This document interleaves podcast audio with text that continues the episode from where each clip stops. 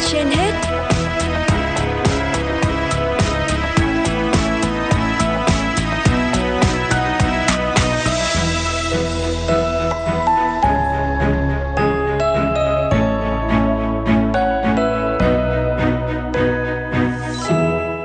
Quý thính giả đang nghe chương trình Sức khỏe trên hết của Đài Phát thanh Truyền hình Hà Nội mang đến cho quý vị một câu chuyện với nhiều điều đáng suy ngẫm. Câu chuyện hôm nay có nhan đề Bữa tiệc đêm đặc biệt.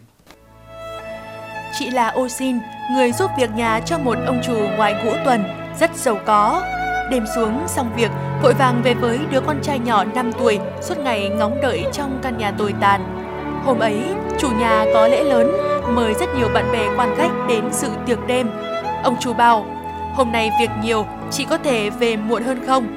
Thưa, được ạ, à, có điều đứa con trai nhỏ quá, ở nhà tối một mình, lâu sẽ sợ hãi. Ông chủ ân cần, vậy chị hãy mang cháu đến cùng nhá. Chị mang theo con trai đến, đi đường nói với nó rằng mẹ sẽ cho con đi dự tiệc đêm. Thằng bé rất háo hức, nó đâu biết là mẹ làm ô xin là như thế nào kia trước. Và lại chị cũng không muốn cho trí tuệ non nớt của nó phải sớm hiểu sự khác biệt giữa người giàu kẻ nghèo. Chị âm thầm mua hai chiếc xúc xích. Khách khứa đến mỗi lúc một đông, ai cũng lịch sự, ngôi nhà rộng và tráng lệ. Nhiều người tham quan đi lại trò chuyện. Chị rất bận không thường xuyên để mắt được đến đứa con nhếch nhác của mình. Chị sợ hình ảnh của nó làm hỏng buổi lễ của mọi người. Cuối cùng, chị cũng tìm ra được cách đưa nó vào ngồi trong phòng vệ sinh của chủ đó có vẻ như là nơi yên tĩnh và không ai dùng tới trong buổi tiệc đêm nay. Đặt hai miếng xúc xích vừa mua để vào chiếc đĩa sứ, chị cố lấy giọng vui vẻ, nói với con. Đây là phòng riêng của con đấy. Nào, tiệc đêm bắt đầu. Chị dặn con cứ ngồi yên trong đó đợi chị đón về. Thằng bé nhìn căn phòng dành cho nó thật sự sạch sẽ, thơm tho, đẹp đẽ quá mức mà chưa từng được biết. Nó thích thú vô cùng, ngồi xuống sàn, bắt đầu ăn xúc xích được đặt trên bàn đá có gương và âm ừ hát, tự mình cho mình. Tiệc đêm bắt đầu, người chủ nhà nhớ đến con trai chị, gặp chị đang trong bếp hỏi. Chị trả lời ấp úng, không biết nó đã chạy đi đằng nào. Ông chủ nhìn chị làm thuê như có vẻ giấu giếm khó nói. Ông lặng lẽ đi tìm. Qua phòng vệ sinh, thấy tiếng trẻ con hát vọng ra. Ông mở cửa, ngây người.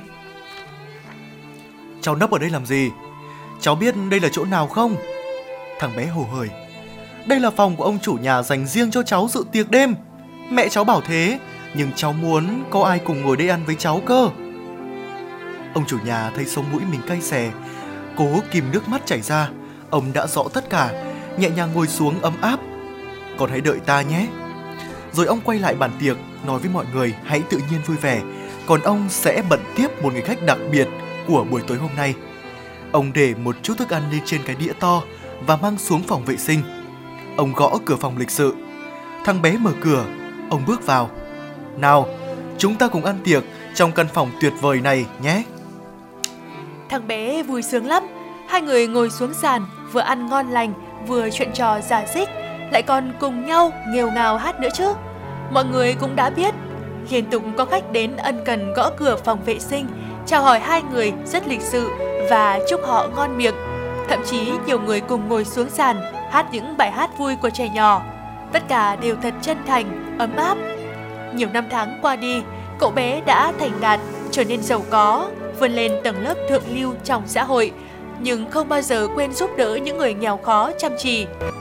Một điều quan trọng đã hình thành trong nhân cách của anh – ông chủ nhà năm xưa đã vô cùng nhân ái và cẩn trọng bảo vệ tình cảm và sự tự tôn của một đứa bé 5 tuổi như thế nào.